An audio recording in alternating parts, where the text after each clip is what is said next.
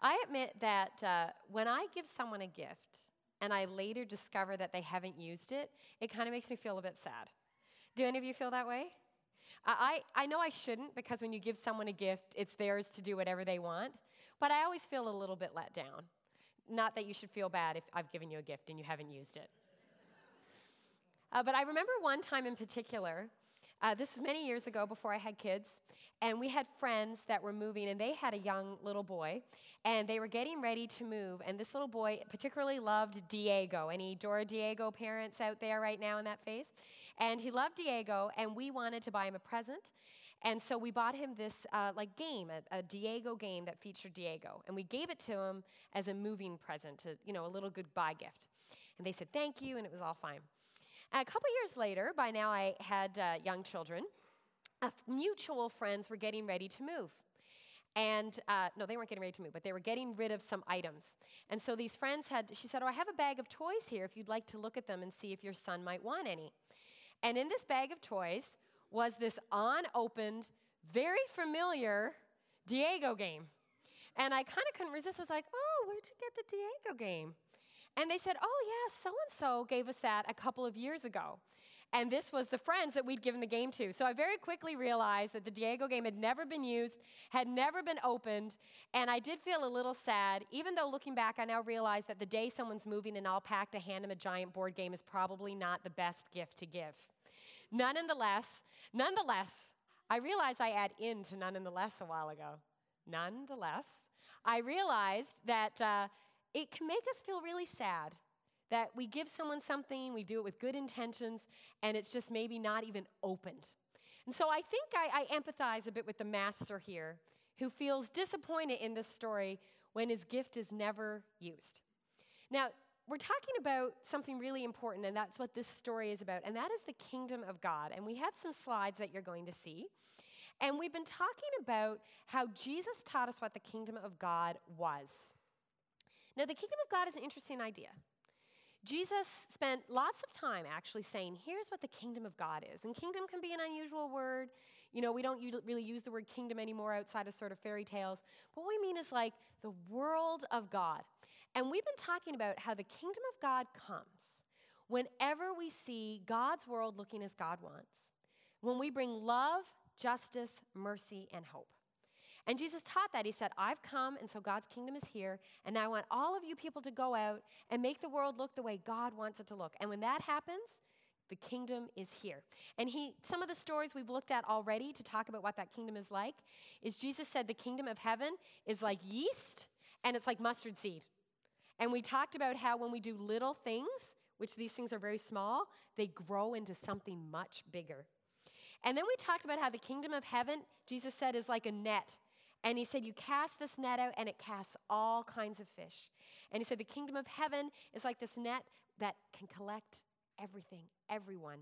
And we talked about casting that net broadly and how that helps us live in God's kingdom. Then we talked about how the kingdom of God is like a king. There was a story he told a king who forgave one of his servants a cajillion billion dollars, an exorbitant amount of money.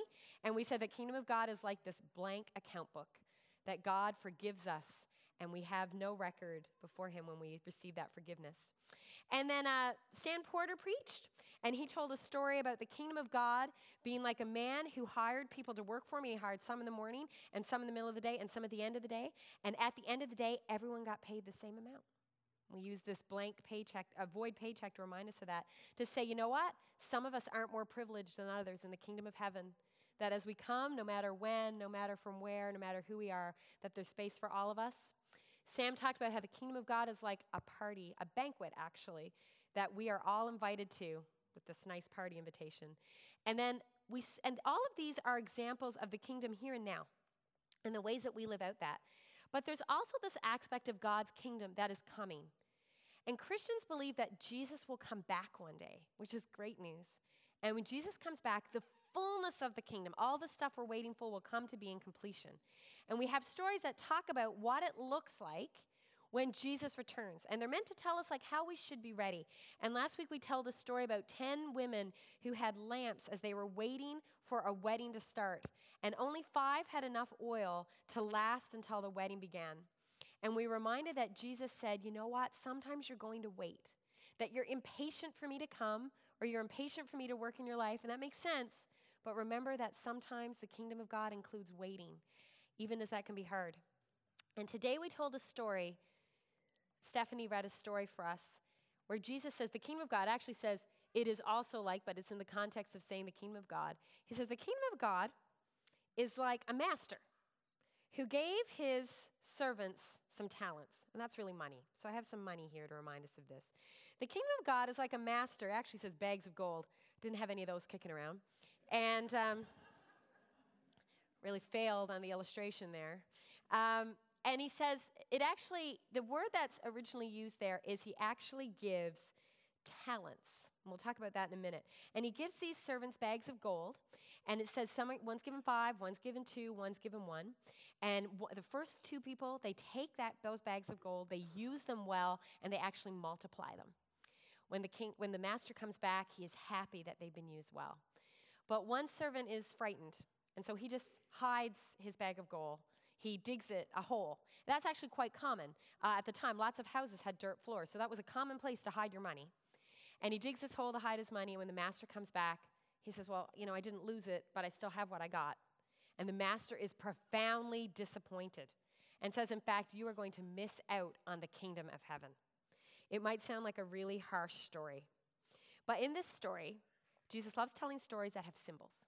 The master is Jesus, and he's talking to his followers, and he's saying, All of you who follow me are like the servants in this story. And Jesus gives us gifts. He gives us things that he wants us to use. And one day we will have the opportunity of seeing how they were used and showing Jesus how they were used and sharing in his joy when we see them used well. But let me tell you a couple things that I notice about this story. I've heard this story told a lot in church. Sometimes when I preach this series, I'm like, I've never preached on this before. I've never heard a sermon on this. I've heard lots of sermons on this passage as someone who spent lots of time in church. But even this week, as I spent time in this story again, I noticed things I'd never noticed before. That's the fun thing about the Bible. Here's what I noticed this week I noticed that the master is very generous. Now, I admit that sometimes when I read that story, I would think, how come one guy gets five and someone else gets two and someone else gets one? Please note, it's still a bag of gold. It's, lo- it's a lot to give a servant. In fact, as I said earlier, the word that is written bags of gold here is actually talent. And the word talent at this time was a unit of money. We talked about this a few weeks ago. And in fact, uh, it says originally in the, it says five talents. So the first servant's given five talents, the next two talent, and the next one talent. A talent equaled 6,000 denarii. One denarius was a day's wage. One talent equaled 20 years of work. So if we assumed, I'll just pick a number that maybe someone medium, if a, someone at working, a common laborer making $50,000 a year, one talent today is equal to a million dollars. So the first servant's given $5 million, the second servant 2 million, and the third 1 million. So even while we might think, well, that third servant gets a little less, he gets a million dollars. From a master to a servant that doesn't have to give them anything.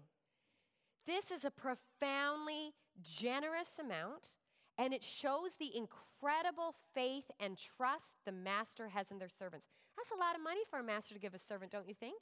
That master really trusts those servants. So we remember in this story that in the master, in this story, the master is Jesus and we are the servants. And Jesus has given us great gifts very generously. We have been given beyond what we deserve or beyond what we earn, and they are good, generous gifts from God. They are not all the same. We know that. We look around. I only have to watch American Idol to go, I didn't get as much talent as somebody else. Yeah, you know that too, Liliana? Right? So you might look at someone and say, why did they get more? We don't know why that is. But what we know is that God is generous, and we have been given great resources and great talents and great skills because Jesus has faith in us to use them well. The other thing that I notice in this story is the assumption when the master gives the gifts that the people are going to use the gifts. Because it actually says when he came back, he says he gathers his servants to settle accounts. So the whole purpose of giving the gift was that it would be used, right? It wasn't dig a hole, it wasn't laid in a closet, it wasn't regifted. It was meant to be used for the master's work. And in the same way, the things God gives us are meant to be used for God.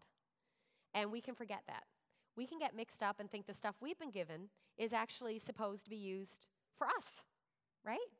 Now, some of you have heard the story, but lots of you are new. But I once learned this lesson quite powerfully from Drew Carey as in host of The Price is Right. So many years ago, I actually went and watched a taping of The Price is Right. Super fun, highly recommend it. Um, I was on my own. I'd grown up, I was wanting to do that. We were in LA. I'm like, I'm going to watch a taping of The Price is Right. So we get in there. I'm in the front row because I was there very early. And what some of you may not know, and this may be the only thing you remember from the sermon, ironically, is I actually use my middle name. My first name is Gina. Take that in if you want. People have a reaction to that. And so, uh, aside, always use my middle name. Mom thought Gina Leanne sounded better, so we'll just get that out there. So I have this big tag on saying Gina, which is important to the story because it comes up a few times.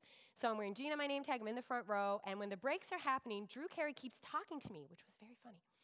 And so at one point, he uh, asks me what I do, and I say, I'm a minister, which obviously he finds very interesting because I'm all of like 29 and you're not probably expecting this 29 year old female minister sitting in the front row, the price is right. So he finds this very interesting we keep talking about this in the different uh, breaks and so on. And then one of the contestants gets called up, you know, to play a game. I did not get called up. And like often happens on The Price is Right, which maybe you haven't seen, but it's a game show. And he gets to the end, right, and he has the car. And he's like, does one more. He's like, I'm going to try for one more thing, like to get the final prize. And he ends up losing everything, as often happens on The Price is Right. And so, he, you know, he's like, oh, and we're all so sad for him. He goes and sits down. And then in the break, Drew Carey turns and looks at me and he says, But it's okay because everything is God's anyway, right, Gina?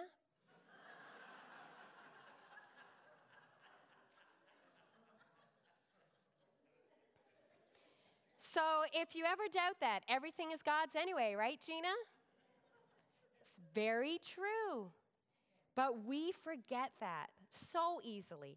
We forget that all that we've been given is to be used by God and used in all the places God puts us. Some of you have been given incredibly gifts, incredible gifts in business and organization. Some of you are great teachers. Some of you are great bakers, great servants, great at just caring for others. Some of you are great at listening. Some of you are great organizers, as I said. Some of you are so good at being there for other people. And all of those things are meant to be used by God. Here, some of you use that as you bake cookies, as you count money on Sundays, as you just sit down and put an arm around someone who needs it, the person who smiles when someone walks in the door.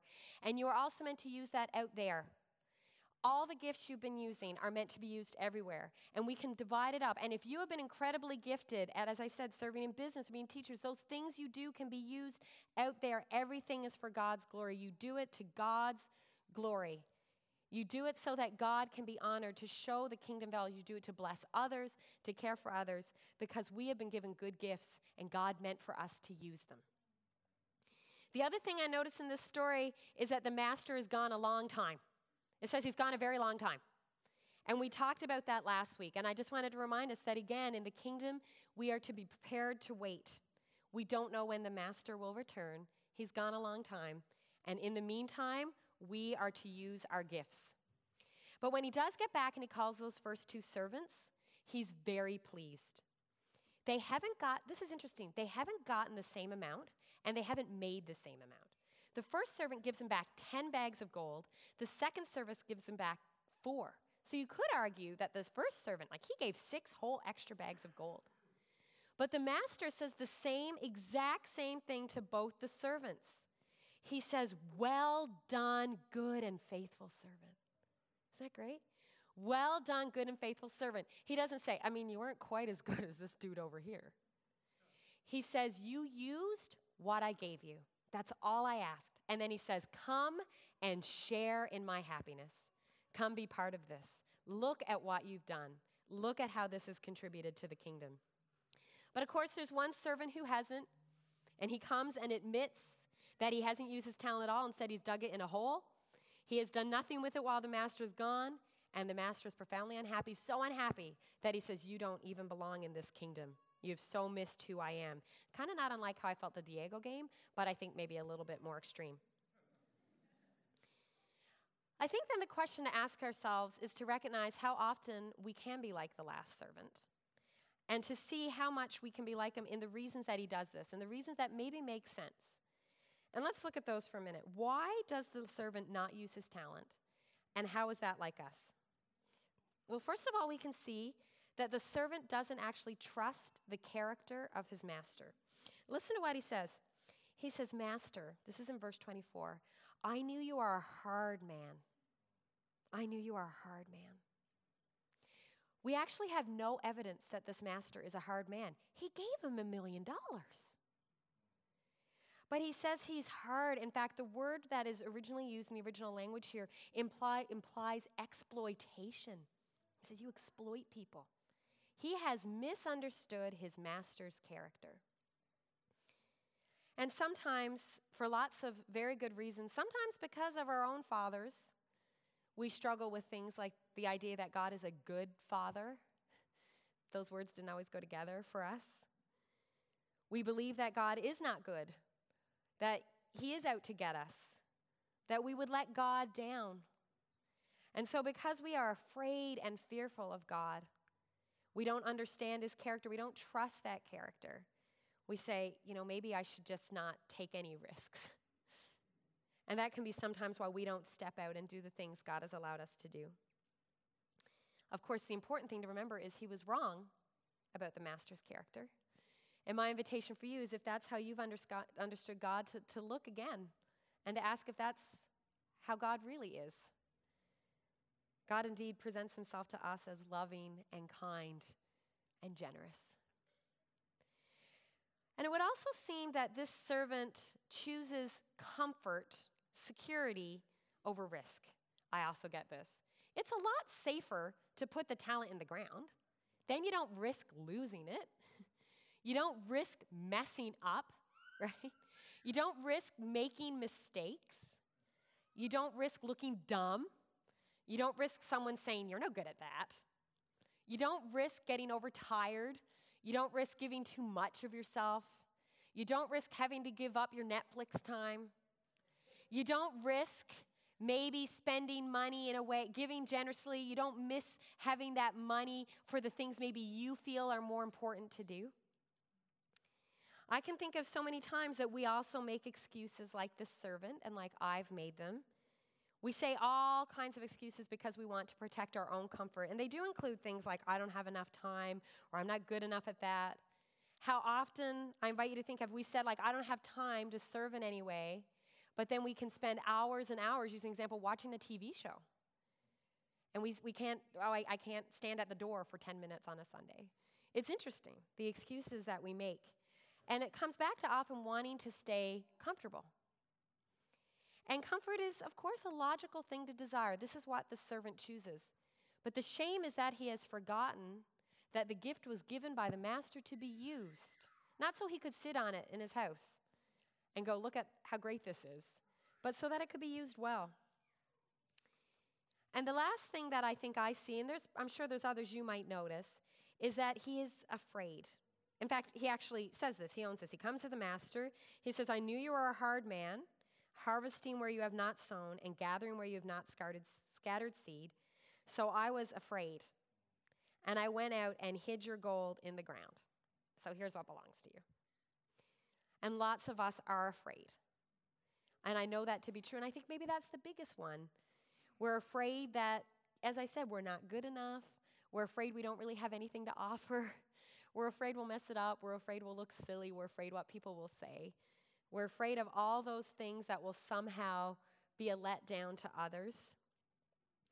But interestingly enough, often we can think about the ways and make space for the fact that God calls us out on our pride right? That we'll say, well, if someone says, like, I'm so good at this, like, this is all me, we'd probably be say, no, no, no, like, it's not all me, it's God. It's God working in me. Like, I give God credit. It's not all me when people give us credit. When people give us credit, but sometimes we actually forget to God, give God credit the other way, and it's with a humility that is not from God. And it's when we say, oh, you know, see, I couldn't do that. I'm actually not good enough for that. It's actually an equal lie to saying I'm doing this all on my own. And both of them don't give God any credit. Do you hear what I'm saying? when we say, I can't do that, I couldn't possibly, we're saying, well, God isn't going to work in me. We're not allowing it to say, this is actually what God has called me to do. And sometimes I actually really struggle with that one. Some of you know I do lots of writing, and sometimes I feel very bashful about sharing that. Right? I think, well, I don't want to promote myself too much. So, like, I'll put something I wrote online. I'll be like, you know, here it is. Like, whatever, if you want. Like, it's cool if you want to read it. And, uh, and then someone said to me one time, they're like, you need to promote yourself more. And I'm like, no, no, I don't really want to do that. I don't want to share too much. And they said, do you think God wants you to say those things? I'm like, I really do. So if it's God that wants you to say why would you be bashful about sharing it? Maybe you actually think it is you doing it. It was an interesting challenge. Sometimes we think so little of ourselves that we don't actually make space for the fact that God wants to use us, that God's given us bags of gold and says, Here you go. Can't wait to see what you do. And one day Jesus will come back, and I think we'll want to use what we have, be that a little or be that a lot. Because the good news is that when Jesus comes back, he invites us into his happiness, into his joy, that there is such joy in seeing the fruits of gifts we have used well. It is such a blessing. That is why the kingdom of God is a place where we take the gifts we have been given in abundance, and that when we use them well, we will experience great joy, that we will, in fact, be part of the joy of God in God's kingdom. That's a beautiful promise. I thought recently of another gift I gave someone that was quite risky. Sometimes when we use our gifts, it's risky. Have you ever given a risky gift?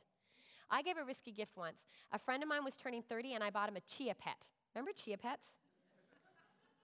Do you know what I'm talking about? Those little planters? And then, like, they're really kind of, you.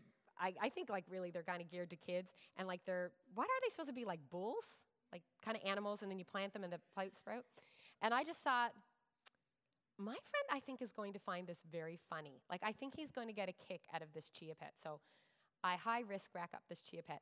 And for the next long time, whenever we went to visit their house, we would see that chia pet in the kitchen, and he'd be like, That was my favorite birthday gift. And he'd say, Do you want to come in and see the chia pet? It has grown so much.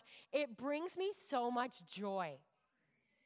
And it brought me so much joy.